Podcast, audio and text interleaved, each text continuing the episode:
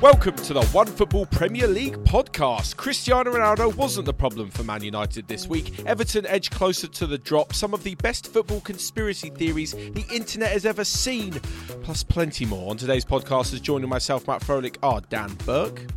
Hello, hello. And Padraig Whelan. Hi, Matt. How are you boys doing? I, I take it, we'll get onto it in a minute, Dan, but Man City weren't there to ruffle your feathers this weekend. So was it nice viewing, just sitting back, relaxing? Yeah, having a lovely, relaxed weekend. Yeah, chilled out at home, played a bit of FIFA. Just been been kicking back, loving life. And you, Padraig, was it a FIFA fueled weekend for you? I'm afraid not. No, too too busy working. There was no no such FIFA joys here. Probably for the best though, yeah. because the neighbours would have been complaining. Are you a bit of an angry controller smashing I, the TV FIFA get, player down? Yeah, I, I do get a oh, little bit. wound up. Amazing. Right. I, I was going to say I was close to smashing my TV, but not over FIFA, just over watching Tottenham. and that is where we will start. Um, where else to start, to be honest, with Cristiano Ronaldo's 49th career hat trick. Uh, when he pulls it out of the bag, you can't help but marvel. But when it's against your team, you get frustrated. And I don't know how so many teams in La Liga put up with this for, for the best part of a decade. Um, is he the ultimate get out of jail free card, Dan, considering that United weren't and haven't been up to scratch lately? Yes and no, really. I mean, I think obviously you see his quality in games like this. You see what he's capable of, and I thought it was it was interesting. Someone pointed out that his goals were sort of like a, a, kind of tour of his career. Like he scored that brilliant first goal, which was a bit like that one he scored against Porto that won the Puskas Award back in the day. He uh, scored a, a, poacher's goal for the second one, and then a bullet header, you know, towering header for the third one. It was it was everything about Ronaldo distilled into three goals, wasn't it? Really. I mean, I do think he is part of the reason why United have struggled this season. I think they do have a problem that we've that we've talked about many times on the podcast that they kind of have to have to pick him, but when they do pick him, it does harm their pressing game. You know, they, he's not he's not the most mobile player anymore, so I think he's uh, he's sort of the problem and the solution for United at times, and, and, and he, he is what's kind of held them back a little bit this season, and, and that is why I do think they should they should think about moving on without him next season if they want to kind of become a serious football club again and, and start competing for stuff. As good as he is, as, as amazing as he is, it's just it's just a weird kind of he's he's the ultimate kind of catch twenty two footballer, really. I thought that when I saw Cavani coming on, I saw him warming up at the sideline, and I thought there is no chance to take Ronaldo off. Like there's absolutely no way they're going to have to do something. They take Matic off, and Cavani was left wing, I think, until Elanga came on, and then he went sort of number ten. And it's it's so evident. It's so evident in that that you just you've got to pick him. You can't take him off. I think, and uh, maybe maybe Portuguese fans will be able to attest to this better. This has been a problem that United are facing this season that Portugal have had for about six or seven years. A really yeah, and then as soon as he went off in the Euros final, they went and won the game yeah. without him. So there might be it's, something in it. They're, they're, really. I've seen a lot of. I've seen a lot of, of Portuguese fans sort of comment on it, and the fact they have such a talented generation, um, so many talented strikers as well. That just, especially when Andre Silva was absolutely banging them in, and still is, is pretty good at the minute. So many guys who just could not get a look in because Ronaldo's there, but then he scores a hat trick, and you're like, ugh. Well, that's it. Everything's set up for him to score yeah. goals. Everything's funneled towards him, isn't it? And if he doesn't score goals, it's a bit like, well, what's the point in him being there, really? And more often than not, he does score goals, and that's why it's a it's a tricky problem. It's a it's a nice problem to have in a way, but mm. I, I do think it has been one of United's big problems this year. I mean, I mean, worked out how to use him. Yeah. I mean, put it this way: I know that Bruno Fernandes is is very good. Like, there's no doubting that. I wonder if he could reach Bernardo Silva levels of consistency if he doesn't constantly have Ronaldo with him at club and international level. It, it, it's not it's not foolproof. I know that my theory has many holes to be picked, but I'm just saying there is a lot of attacking talent in that Portuguese squad. Uh, but anyway, we'll move on to Spurs. And Padraig, how do you feel about Spurs' Old Trafford performance? Was it a good performance, a sign of how far they've come, or a sign of how far they have to go? Yeah, it was. I thought it was a bit of a weird. I, I thought probably like on balance the whole game, they probably played better in this like trip to Manchester than they did a few weeks ago when they went to City and actually won that game, and you know they kind of just took their chances. I suppose that that makes me feel loads better. yeah, no, sorry, mate. I was going to end up annoying somebody. I think no matter uh, what I had said to you guys, but yeah, I just, like that night they, they were I suppose just a, a bit more clinical, whereas this one, you know, that when they did create the few chances, like I think the big one was the the Sun one in the second half where it got cut across and he just kind of rolled it the wrong side of the post where you it was a position where you'd maybe have banked on him uh, at least finding the target and probably scoring a goal from it where I didn't think might manage to, to pull it off. But I thought like most of the game they they'd actually they had played quite well, and yeah, just came up against Ronaldo doing what he does. Although you, I mean, and as good as the third goal is, you probably I think Conte will be furious like with the defending for that. He'll probably feel they could have gotten away with a point that they might have deserved on balance, but yeah. Yeah, I, I, I feel like that the the sloppy goals that were given away from Tottenham are they're inexcusable if you want to fight for the top four. Let's put it that way. Um, but that result put Man United fourth for about 25 hours, or maybe less, 23 hours um, or so before Arsenal retook that spot with a 2 0 victory against Leicester. Dan, do you think the key to Arsenal's good form recently has been consistency in the team selection, as they've got nine wins from the past 11? Yeah, I think it has something to do with it. Definitely, I think they look like a very settled team now, a team that is kind of growing uh, physically and metaphorically. Um, they are enjoying themselves a lot. It seems to be. It looks like it looks like a really fun team to play for at the moment. Arsenal, they're, they're really fighting for each other. And I can't remember who it was. One of the players said that they, they feel like there's something kind of special building there now, and you, you, do get the sense of that. I think it might have been Odegaard, who is in incredible form. He's had a brilliant season. I think he's in contention for Player of the Year this year, actually. And you know, you've got Saka, you've got Smith Rowe, you've got Lacazette, who's performing really well at the moment for them as well, and and, and getting on the score sheet again, which is something that he doesn't do very often. And yeah, just it's just the, the contrast between where they are now compared to where they were at times under Arteta, particularly the first few weeks of the season when people were people were like half seriously saying they might go down this year. They, it, they looked that bad, didn't they? It, it feels ridiculous now, and, and they are they are my favourites for the top four. They're in they're in control of the, the the race. They're in the driving seat, aren't they? So good luck to them. That pains me. That pains me I'm to sure. see them in the driving seat for the top four. Uh, well, I think the first four weeks or something, it was Arsenal going down and Everton might finish in the Champions League. Like Everton started quite well with Rafa, yeah. and then yeah, yeah it's, they've obviously gone in completely different directions. I, they, I remember Arsenal did have a very tough opening opening of the season. I believe they're Chelsea and City, Chelsea, City, yeah. and Liverpool. It might have been. Yeah, and then they lost it. Brentford as well. Oh yeah, they did. Yeah, night, which they were just always going to lose that game. Yeah, yeah, yeah. That that had Arsenal loss written all over it. Yeah. Um, as for Leicester on the wrong end of this defeat, as a die-hard Celtic fan, Padraig, does it fill you with joy or despair watching your former manager Brendan Rodgers struggle at Leicester? What's gone wrong? You know, it feels maybe annoyance. even just uh, did you see the the clip of him when Ramsdale made the save in the first half? And he was like, that, "Wow!" That man knows where the cameras are, doesn't yeah. he?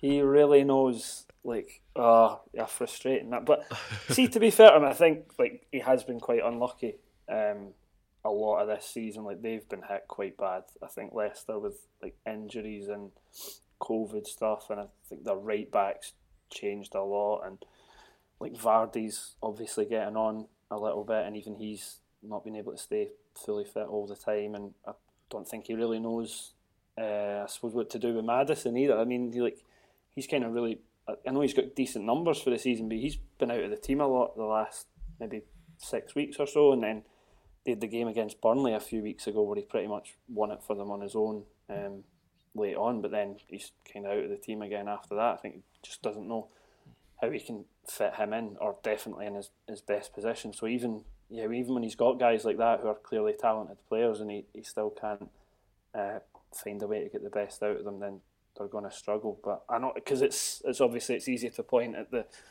the Rodgers what is it third season slump that I think he yeah. always kind of which I mean there could be something in it, but I think just this one like Leicester in particular, I think as begrudgingly as I do say it now, I think he has been. Uh, I think he has had a lot of issues to deal with this. Season. I, I feel like it's going to be one of them seasons where they'll sort of peter out towards the end. Maybe what are they in twelfth? Sort of finish maybe mid-table, but they could have a Europa League run on their hands. The two Europa up. Conference League. Sorry, Conference League. Oh, yeah. how dare I? how that dare... Brendan Rodgers said he didn't even know what it was when they went into yeah. that, didn't he? Yeah. How dare so, I? Oh, o- and it'll overstate. be straight on the CV if he wins it as well. Absolutely. I mean, they're two 0 up against Rennes from, from the first leg. I think they they might have a little run in them, which sort of. I don't know. You've seen it before that teams struggle to put both together. You can't a European adventure well, and uh, a league for this push. Arsenal game, he dropped, um, he rested Tielemans, didn't he? And yeah. um, I think Ndidi as well, because he's obviously saving them for the for the Conference League. So I think he started to prioritise the, the, possibility of getting to a European final over league results now, which that, is what a refreshing really. change, huh? resting players for the big Premier League games so that they'll be fit and ready for the Conference League. Resting for the conf- that is something I never thought I'd hear. Well, they're not going to get. In, they're not going to get in Europe for league position this year, are they? So yeah. they win the conference league, you go straight into the group stage of the Europa League next next year. Oh might wow! As well, yeah, might as well focus on that. Okay, well, we might have jinxed it, so sorry there, Leicester fans. uh, we'll move on to Stamford Bridge, though, where Chelsea played uh, with the same kit, despite the fact that sponsors asked uh, that their logos be removed after sanctions against owner Roman Abramovich. Um, a part of me wanted them to wear bibs or t-shirts or just you know what I mean? Skins. Yeah, yeah, something a bit different. I, I, don't know what I thought would happen. I'm not quite sure where they go from here, to be honest. Um, on the pitch, let's talk elbows. Is Kai Havertz lucky to stay on the pitch for you, Dan? I think he was by the letter of the law. Yeah, I think you can you can easily make an a, uh, an argument for a red card there. I do, as I've said many times before, think that the the threshold should be a bit higher for a red card for me for a player to be removed from the match early in the game. I mean, he's not meant to elbow someone there. He's jumped up. He's caught them with his elbow. It's it's not great, but it's not violent to me. I don't. Uh, to me, it doesn't seem like the, the kind of thing that should be punishable by a red card. I don't know whether we need to have the conversation again about orange cards or sin bins or whatever. But sin bins, I, think, yeah. I think, yeah, a bit too much of this is coloured by like, you know, the main people that I saw complain about it were Newcastle fans on Twitter. And it's like, well, yeah, because you just want to have a man advantage, don't you? You don't really, it's not really like in the spirit of the game to, to take someone off the pitch there. You just want the advantage, really. I think a lot of that is is the problem with this kind of stuff. I was also thinking about the sin bin thing as well. Like, is, is an idea that often gets floated. What happens if, if a goalkeeper gets put in the sin bin? Would you have to put an outfield player in goal for five minutes? Definitely do that. Emergency definitely. sub. That, well, there's no point doing it then. There's no point taking him off. You'd have to put an outfield player in goal, I guess, for, for like five minutes, oh, wouldn't oh, you? Yeah, you would have to. Yeah, otherwise yeah. there's no point. That's the kind of chaos you want. Though. Yeah, yeah. Yeah, they, oh, they just turns into a farce. That's not serious football at all. I, I thought the, the one question I had was that they've given the foul. It's not like one of those that's been missed. Like they've seen that it's a foul from Havertz. What are you looking for before it becomes a red card? Like, mm. do, you, do, you, have to see blood? Do you have yeah. to see a broken nose? Like, what, what are you kind of looking for? Because I thought actually Havertz unnecessarily high arms and elbow. I, I would have gone red. Mm. To be honest, I think he was was he not also a bit unlucky where he seemed he kind of seemed to ricochet a little bit off Dan Burn on the way down, and then his elbow was kind of on the way down, hit Burns' arm, which was also a bit high, hmm. and then back up into his face. So I, I think it one all of the, happens so fast as well. One of the difficulties is like you can't you can't tailor your jump to the size of the defender. Yeah. You can't be like, oh, he's six foot nines. I've got to, you know, jump differently, and then you come up against a small guy. That that is difficult. Um, I think the worst thing about it, obviously, and why we're talking about it, and why Newcastle fans are so furious, is because he then went and got the winner in the 89th minute. Um, some positive karma for Havertz there. A stunning goal. That first touch and finish. Yeah, lovely touch. Yeah. I really, I was, I was wowed by it. I think is the term wowed. Um, the officials also said, talking of more controversy in this game, that there wasn't enough of a shirt pull to award a penalty against Trevor Chalobah. Surely that shirt rips before someone is ever pulled to the ground. Are they rewarding players who go down and punishing those who stay up, Padraig? Uh, it was a it was a weird one that one because I, I thought it was it was a pretty clear penalty um, when you saw it and like Dan was kind of saying about um, Newcastle fans complaining about the the Havertz elbow. There seemed to be quite a lot of Chelsea fans defending that one, and then when they got out of jail in the last minute, it kind of seemed to turn the other way, and it kind of owned up when the when it was over that yeah probably got away oh, with one there because I, I mean I, I just I think I mean I, I do think it is quite rare that you see especially penalties maybe free kicks more so but I can't remember the last time I've seen a penalty given in the Premier League where someone stayed up and was kind of getting dragged back a little mm. and kind of put the put the arms out to the ref to signal. It does seem like you you do have to. It's almost like an unwritten rule that you do have to hit the deck if you want to get something, which is obviously ridiculous. But even in this one, it, sh- it shouldn't have mattered. And I think he, he gave a corner in the end, which was strange because that would have indicated that he thought that Chalobah had actually got around and played the ball, which didn't happen. I mean, it should have been a penalty or a goal kick, but yeah. So I, I hate when that happens. I always think, don't they just have this discussion real quick? Like someone should have said to the ref, "Well, it's either a goal kick or a pen." You can't just give decisions that out of nowhere. I, that honestly, that frust- that frustrates me a lot. Even even if I'm playing football, I think, God, no common sense used. And I think you're right about a player having to go down. And then when everyone turns around and says, "Our oh, players dive, players go down too easy," this, that, and the other, it's like, well, unfortunately, you're having to sell yourself every week because otherwise the ref won't see it. It really, yeah, kind of, kind of winds me up a bit. It, it, reminded me a bit of the Bernardo Silva one at, uh, at the Emirates this season that was very controversial. The, mm. the penalty yeah. that City got, and he he did go down. I, th- I, mean, I think he got a bit of a nudge from from Xhaka as well, but um, that's a good example of one where you kind of have to go down, otherwise you're not going to get anything. If he just tried to run through and Xhaka had pulled him back, he would have got nothing for that, would he really? So, but see, I think the thing is, the Newcastle players thought, you know what, he's at my shirt, but I think I've got a good chance of keeping the ball. So you run through thinking you're going to keep the ball, and then when you realise you can't, you're like, "Oh, I'll mm. go down now." But then it's too late, and it looks like a dive. oh God! Maybe they should make the shirts out of like thinner material, so that if you pull it, it just comes off, and then everyone knows that you've had your, be like shirt pulled. What, one of them necklaces that's made out of little sweets that you used to get as a yeah. kid. So when you pull it, it just pings off. they go everywhere. Perfect. Uh, right, we'll move on though uh, across London to West Ham against Aston Villa. Um, not the most interesting of football matches, certainly not in the first half, but a lovely moment I thought for Andrei Yarmolenko, uh, with the Ukrainian scoring a fantastic opener for the Hammers. Uh, a very emotional outpour afterwards after he scored. A very poignant moment, I thought, as the Villa fans also applauded him. It was a great goal. It reminded me of. Do you remember Demba Ba scoring two at Chelsea? You know, he scored that crazy goal from the sideline. At Chelsea or for Chelsea? At Chelsea for Newcastle. Sorry, Papiss oh, Cisse, not It was Papiss Cisse, yeah, wasn't it? Yeah, I was going to say. Oh, wait, yeah. didn't Ba score the first, or was it Cisse? I think he scored in that game, but but Papiss Cisse scored the amazing one from the. But but the Ba goal, the first one, is right foot, left foot, quick volley. Reminded me of mm. Oh yeah, yeah, yeah. yeah. See, true, probably yeah. an amazing goal, Matt, but yet nobody will remember it because of what Cisse. because of what Cisse did. Same thing, I thought actually with um with Ramsey's goal for Villa. It was a stunning goal. It was such a great finish. Yeah. Uh, without disrespect to Villa, though, West Ham do they need to start picking up points against the teams below them more often, Dan? I mean, they've dropped points against Newcastle, Leicester, and Leeds recently. And the fact that their running includes Spurs, Arsenal, Chelsea, and Man City, they can't really afford to not win the quote unquote slightly easier ones.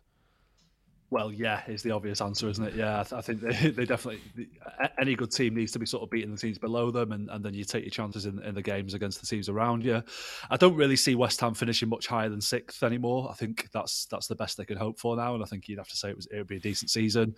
Maybe they can turn that Europa League uh, tie with with Sevilla around in the second leg and, and still have a crack at that. But yeah, I think I think they've done all right. West Ham. I don't think you can really expect a great deal from them considering the coming up against teams with bigger budgets and better players than them every week. Uh, well, most weeks anyway. Um, I think the, I think you'd have to say they're punching above the weight in sixth actually. So I think Moisey deserves credit if they if they get sixth or seventh this year. Then then fair play. I think I think it's, it has to be looked at as a decent season.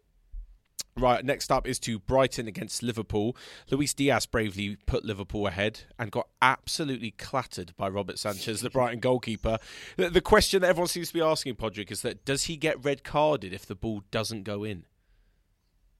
Yeah, I mean, I guess you you don't know um, if they have kind of let him off just as a reprieve because Diaz did score. I mean, I just think it should still it's just a clear red card whether whether the ball's gone in or whether Diaz has headed it miles wide or, or whatever because he's absolutely just clattered him and he got nowhere near the ball either. So yeah, it, I was shocked actually watching it. I, I mean, at first, I, on first viewing, I didn't actually think it would, but then when they did check it on VAR and you're getting the benefit of those as well, you you kind of see how bad it was.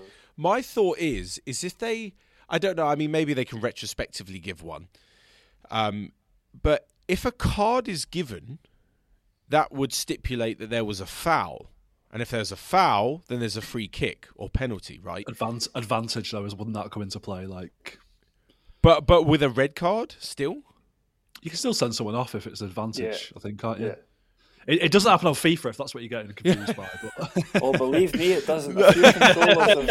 no, no, no, because if if there's a, a red card foul or a foul worthy of a red card, players stop more often than not, right? I don't think I've ever seen like someone get absolutely nailed and then you go, we'll see what happens yeah. before red carding them.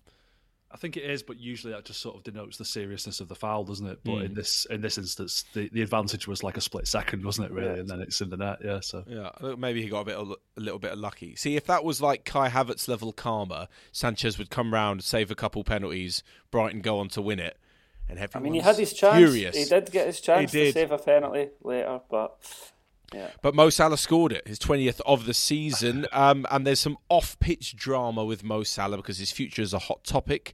Apparently, him or, or his team or whoever controls his contract talks aren't willing to sign a new deal because they want better terms and a promise that Liverpool will buy some top players. Klopp says it's Salah's decision, and he seems pretty calm about it for for you know for one of his best forwards, one of the best in the world, to have a contract running out in less than eighteen months. Um, do they cash in this summer though, Dan? If he hasn't agreed a new one, how much do you think they could cash him for? I mean, if he's the best player in the world, isn't he, at the moment, pretty much. So if if you know, you'd be you'd be asking at least two hundred million for him, wouldn't you? I think, but something like that. I, I, that's that's the thing. I don't know if there's anyone out there who could afford Salah at the, at the moment. You know, he's got 12 months after the season to run on his contract. I think it'd be a case of kind of cutting your nose off to spite your face if you would say, right, we're selling you because you know you might as well just keep working on him and keep trying to trying to agree a new deal. And I feel like it's probably one of those where it's just a bit of brinkmanship from both parties, isn't it? Really, it's the agent and the player saying. Look, the clock's ticking. If you don't give us what we want, like we'll be, you know, I'll be my, my last year of my contract, but I'd see him signing eventually even if it goes, you know, into next season, he still hasn't signed. I'd still still imagine that he would stay. I don't think he's going to get it better anywhere else than at Liverpool at the moment. I think that the, team is built around him, isn't it? He's done really well for them. The fans love him. So, yeah, it's just sort of there's no real drama there. I think Klopp is right to be calm about it personally. And as for the actual rest of the game, I had to laugh because I feel like it was last week or two weeks ago, Dan. I said every time I look at a Brighton match report. There's always a little line at the end that says Danny Welbeck had a chance late on. that, that's, all, that's the only thing you ever hear about Brighton. Yeah. So I went on the BBC, check it out, and the last line read. Danny Welbeck went close to scoring late on. That's literally what it said. I just Thanks, that, Danny. Yeah, that is the most Danny Welbeck Brighton thing ever. Look out for this. I'm telling you, to all the listeners, look out for this every week. Danny Welbeck will have a chance late on. That's it. That's the only thing of note you'll hear. Uh, to Brentford, though, and a 2 0 victory over Burnley. Two goals from, is it Ivan or even Toney? I'm going to say Ivan. I think Ivan sounds a bit sounds more like it is, yeah. right? Ivan, Ivan. It's mo- it's mostly Ivan, isn't it? It's, it's only Ivan Campo is the only Ivan that I can I can really remember in the Premier League. Yeah. Pulled that out of the bag. Yeah. There must have been another Ivan. Get us out, uh, get, get, us on Twitter if you can think of another Premier League Ivan. Uh, Ivan Toney, he now has five in the last eight for the Bees. Can they hold on to him this summer, Padraig? or could he play at a higher level maybe? Yeah, he's an interesting one, isn't like Toney, because he'd been the top scorer. What was it? Two seasons running, he went top scorer in League One. Then he went to the Championship, and then I'm sure there was a few Brentford fans that had a cheeky fiver or tenner on him to do it three years in a row and do it in the Premier League, and then yeah, he kind of. I suppose when Brentford were playing well at the start of the season, he didn't really hit the ground running as much as everybody else did. But like pretty much, yeah, like you're saying, since maybe start of February or so, he's been he's been really really good. He's been like the main man for them. I mean, like without him stepping up, and I know Eriksen's come in now, and obviously he's obviously feeling the effect, uh, the positives from that as well. But I mean, I don't know if, if they would. I think they'd be in big trouble if, if they did sell him. But I guess the question just is if a bigger club. I mean, you look at somebody like Arsenal in the summer, like they will need a striker. Would they look at Toney? Would he really fit what they want to do? I think West Ham need a striker, like Dan was saying. Like the squad there is obviously strong, but it's quite thin. I think somebody like that could maybe come in and, and take a look at him. But I mean, yeah, if, you, if you're Brentford, I think you'd be pretty mm. much you'd be banking the money and then all but saying, okay, that's us, we've given up. So I think unless it's a, a really crazy amount, I, th- I think they would they would hang on to him unless he really wants to go. And obviously, there's not been much discussion about that from his side.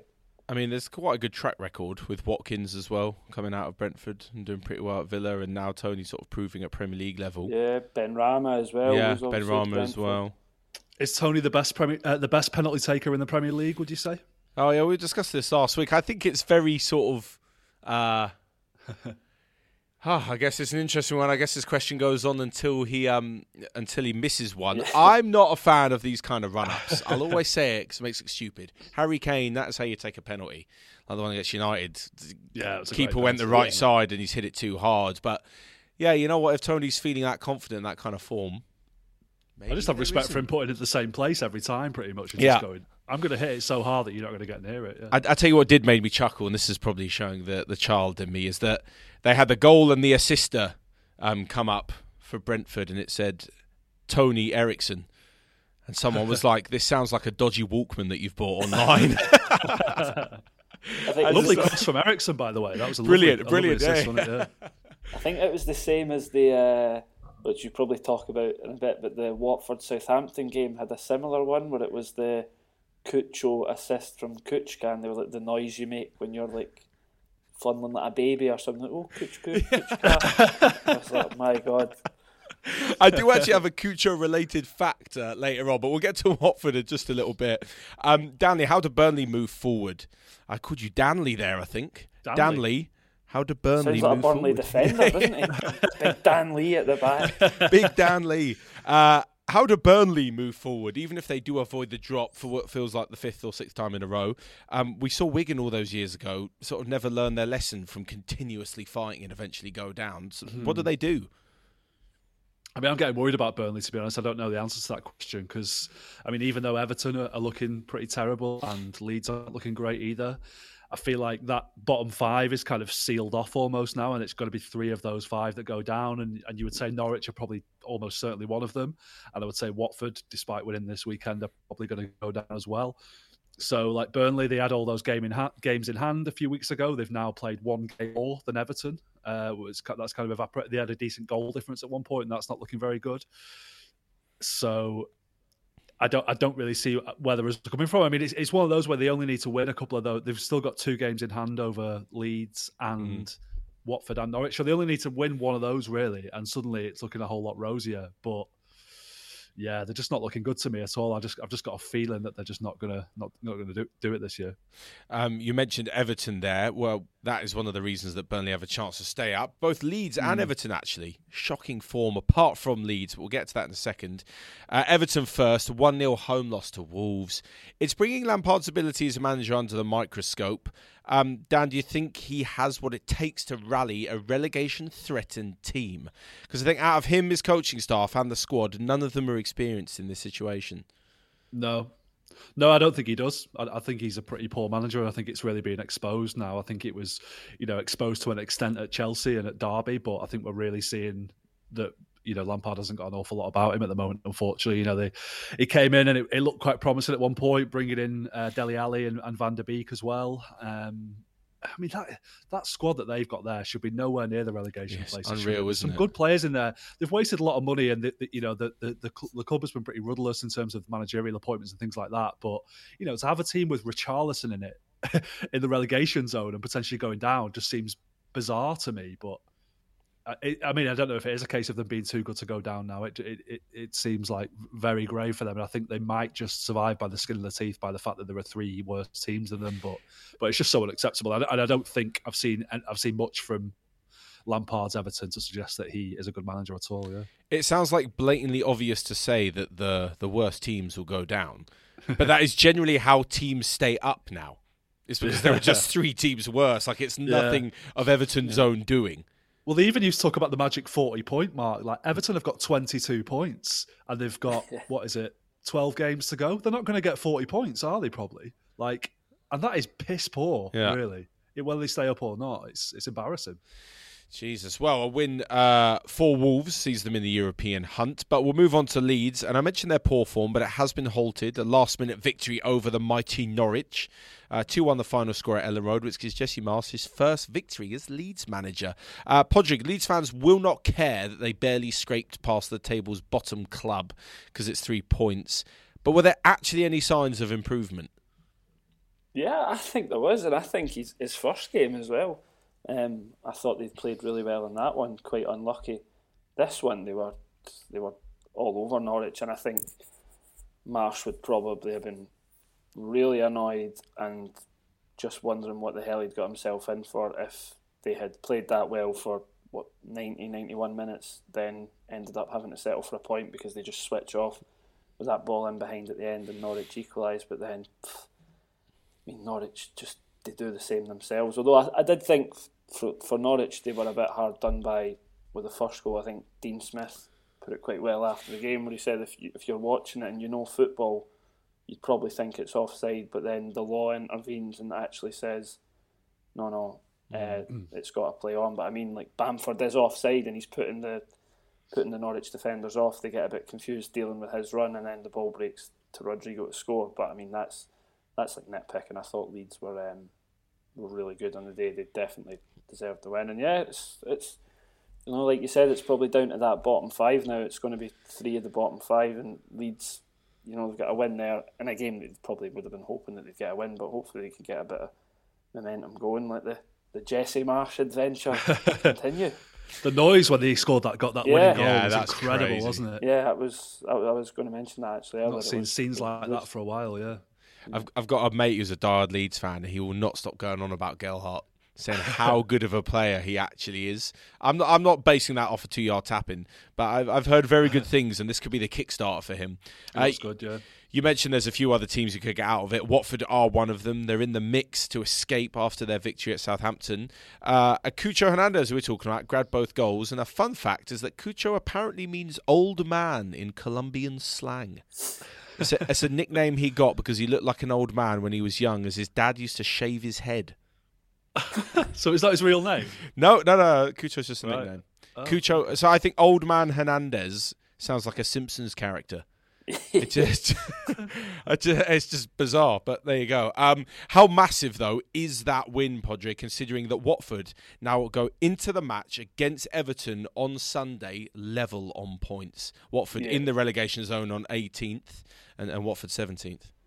Yeah, yeah. What a game! Like, I mean, if you're a fan of either of those two, you'll be watching it like really on the edge of the seat. But I mean, it sets it up, sets it up really well. Um, but Southampton were I don't know what they were playing at. There was it the Cucho's was it the second goal or the, the first, the, goal, the, the, the absolute nightmare, yeah. Where like Fraser Forster's pass is a wee bit suspect to begin with, and then the pass back to him just after he's played a messy one. So I mean, I think Southampton were definitely helped out by Watford, but yeah, I mean, it was just good to see Watford win it, as I said, just to set up that game on Sunday because my God, it's going to be huge now.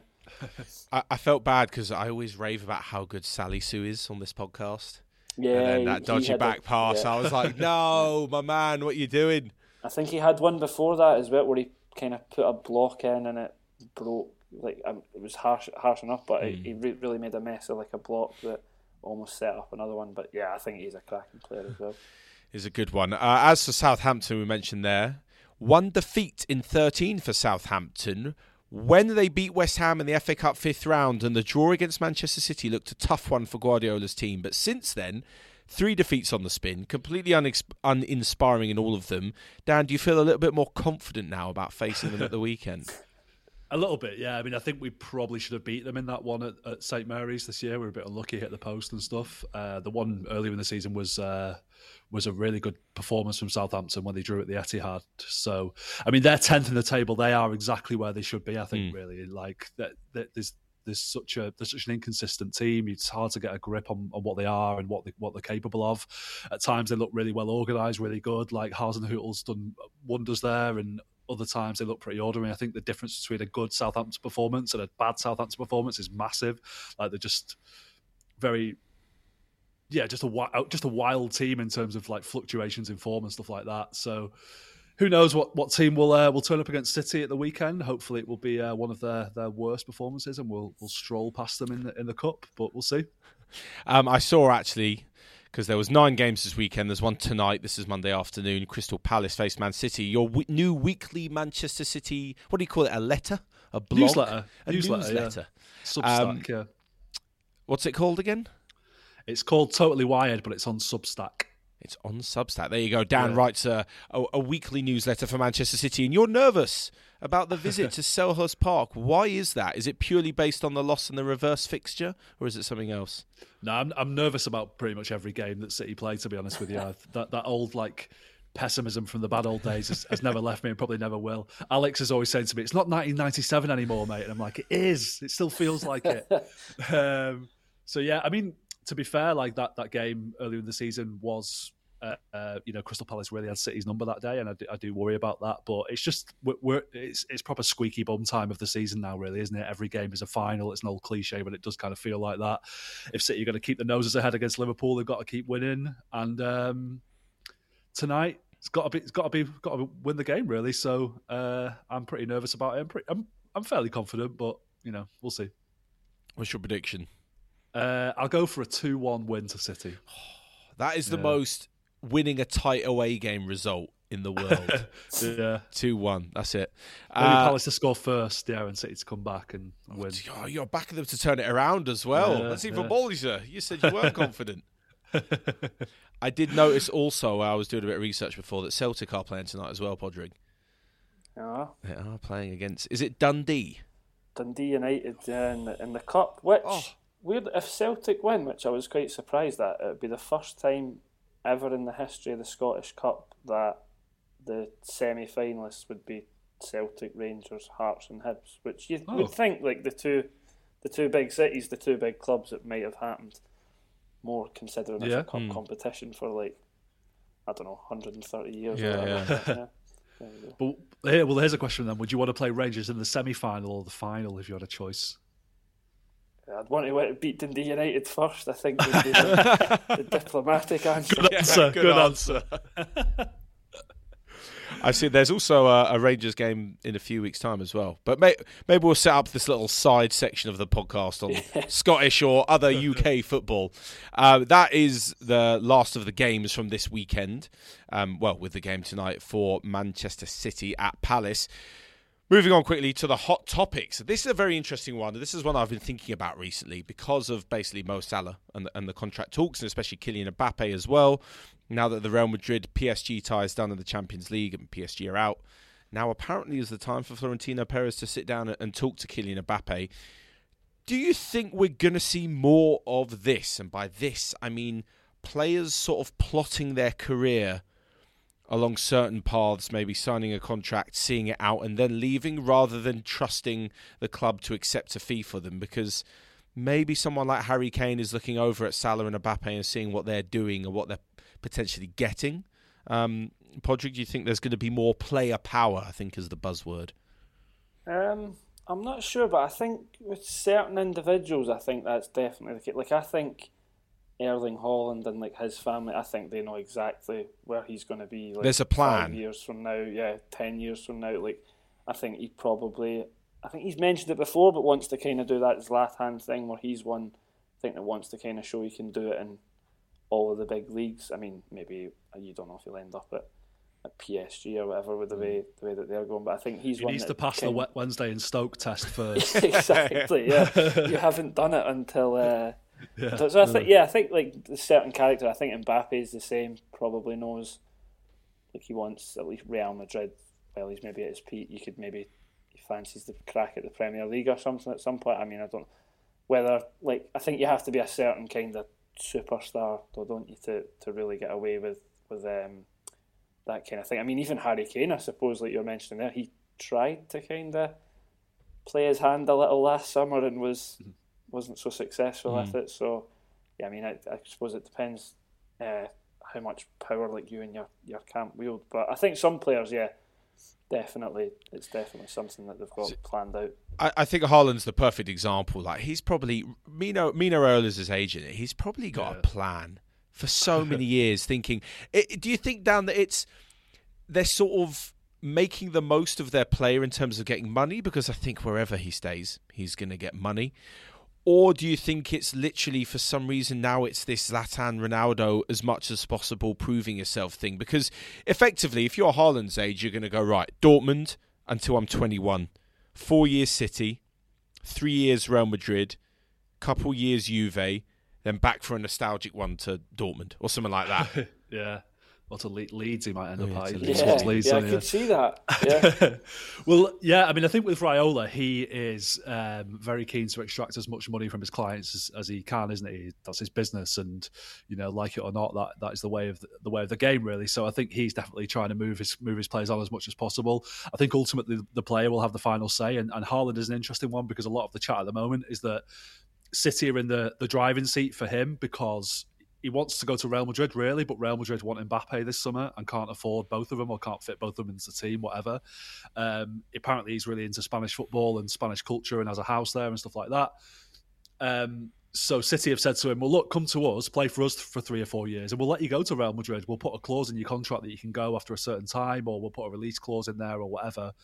And that seems like a sensible way for everyone to do it. I mean, as a City fan, I would love to have Haaland for three or four years. I'm not expecting him to sign for City and, and retire as a City player. Like, you know, players like him are going to move around a bit, aren't they? So I think that's fair enough, really. I think uh, everyone should embrace a bit of bit of change sometimes, and let's let's have Haaland for three years, and I'll take it. Yeah, It's crazy to think that you can plan that sort of thing as a player without even questioning what are they going to want me. Like, what if he goes to City and has like scores like three goals a season? You're still going to be Yeah. like, right, time for my Real Madrid move now. Like, players work hard for years for that move, yeah. and you've plotted it in your calendar like you've got dinner next Tuesday. oh God, moving I Real mean, Madrid next from summer. a club from a club perspective as well. I always remember when City signed Raheem Sterling. Loads of people were going, "Oh, he'll, he'll want to go to Real Madrid in a few years. He won't stay at City forever." And it's like, well, if Real Madrid want to buy him in a few years, that means he's done well for City, doesn't it? So I'm not going to like. I'm not going to worry, like spend you know sleepless nights or Yeah. whatever about players leaving. If players want to go, they want to go. Just you know, don't get too attached to them. That'll be my philosophy. I, I think what it does tell, though, and maybe this is me being a bit pessimistic, but I think the transfer window is becoming a bit boring because I think it's a bit too predictable with the the fact that there's only a few clubs you can go to. Right, and if you want to play in the biggest leagues, and this is no disrespect to the other leagues, that if you're in your prime, um, or or let's say coming into your prime, let's take Mbappe and Haaland for example, playing in two leagues where Mbappe's at the only club he's going to play for in Liga. Um, Haaland's going to risk, you know, making the, the switch to Bayern Munich. That's the only team he's going to. But realistically, they're only going to City, Liverpool, Bayern, uh, sorry, uh, Barca or Real Madrid, and that's it. That's the only kind of thing that's on on their list. And do you not Well, think would, it's a I, would bit throw, boring? I would maybe throw United into that mix as well. Like they can they can Yeah. still attract the big players, can't they? They signed Sancho last last season. I would have thrown Chelsea into the mix before the events of last week, and who knows Hmm. what's going to happen with them going forward now. But yeah, I definitely agree. The pool of clubs that can afford these players is getting smaller and smaller, Yeah. isn't it? yeah, to the point where you've just said there, who's paying for Salah? Mm. You know, who's going to buy him? Which is why you might end up seeing a, a more free transfers going going. Which, which um, it's it's ridiculous that people call them free transfers because it's never free. Yeah. There's always some massive signing on fee and some incredible wages being paid, but people still talk as if it's a bar. Oh, we got so this player on a Messi free. went Yeah. to PSG Yeah, on a free. exactly, oh, yeah. what a bargain! Yeah. Yeah, yeah. yeah. God, Lord knows how much Mbappe is going to be on at Real Madrid. We're looking at 800k a week or something like that. Like, yeah, if that's free, then sign me up. Um, I, I honestly do think though that you're going to see a lot more free transfers, and it's just it's just getting a bit boring. Bring back them good old days where you could sign someone for quite a nominal fee or get a decent mm. player without knowing that oh, two years down the line they're going to want to go to Real Madrid. Surely not every player can go to City or Liverpool.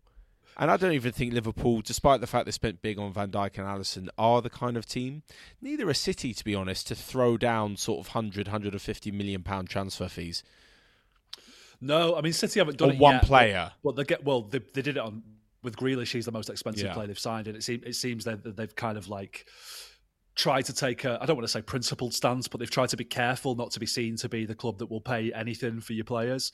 And now they've kind of gone well. If we want to get certain players, we, we're going to have to pay over the odds for them, basically, and that's why.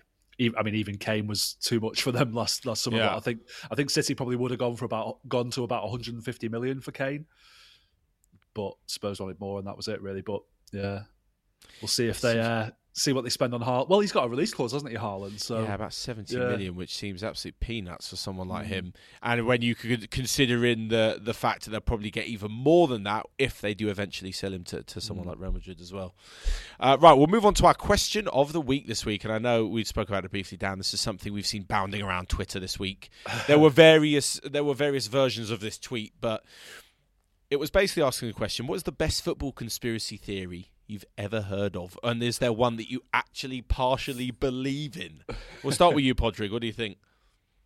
Uh, you know the one that I, I do kind of believe, Matt, and it relates to to your team. You know the the lasagna gate thing. Yes, I believe Uh, that.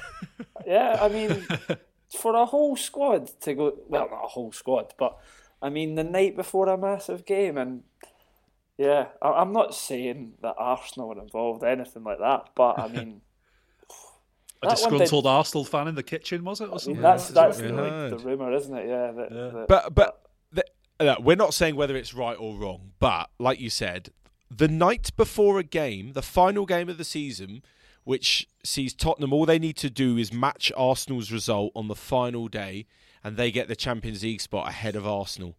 Ahead of an Arsenal team that are just about to move into a brand new stadium and all the debt that comes with that and needing Champions League football. oh, you you've certainly thought. Uh, I've certainly thought of this, right? An, an Arsenal team that needs to hold on to a few good players and not drop out of the um uh, of the Champions League just a year or two after becoming invincible, right? And then suddenly the, the Tottenham team go down with a bit of food poisoning from a dodgy lasagna. I'm not saying whether it's true or not. I'm just asking the question. Uh, exactly. I, d- I did find that one. Uh, you know, I think questions. I, I mean, I'm sure there was an investigation on, but questions could have been asked there for sure. Questions. What about you, Dan? Well, I always like the one about um, Ronaldo being forced to play the '98 World Cup final by Nike. Oh, by that Was, Nike, uh, yeah. that's that's a, like a moon landing kind of conspiracy theory, isn't it? Yeah. Um, I mean, I, I saw that that that um, thread or whatever on Twitter, and, and I saw a few few comments to it. That one of them was just like a kind of very general one, but it was said that, the, that there's been match fixing in the Premier League like Mm. every year. Like, I'm not going to. I have no evidence. I'm not going to make any specific Yeah. allegations. But if something like that came to light, I would not be shocked in the slightest. Like, I, I can, I can, ima- I could imagine that something like that has happened, and maybe it happens with alarming regularity, and maybe one day the. Uh, the uh, the curtain will be pulled and all Mm. that, and we'll we'll see see football for what for what it truly is. Um, Mm. I mean, there was I did see some guy who done like a video on on Twitter saying that the the City QPR game in 2012 was fixed. Yeah, the Yeah. Aguero, Aguero thing. one. Yeah, yeah, yeah.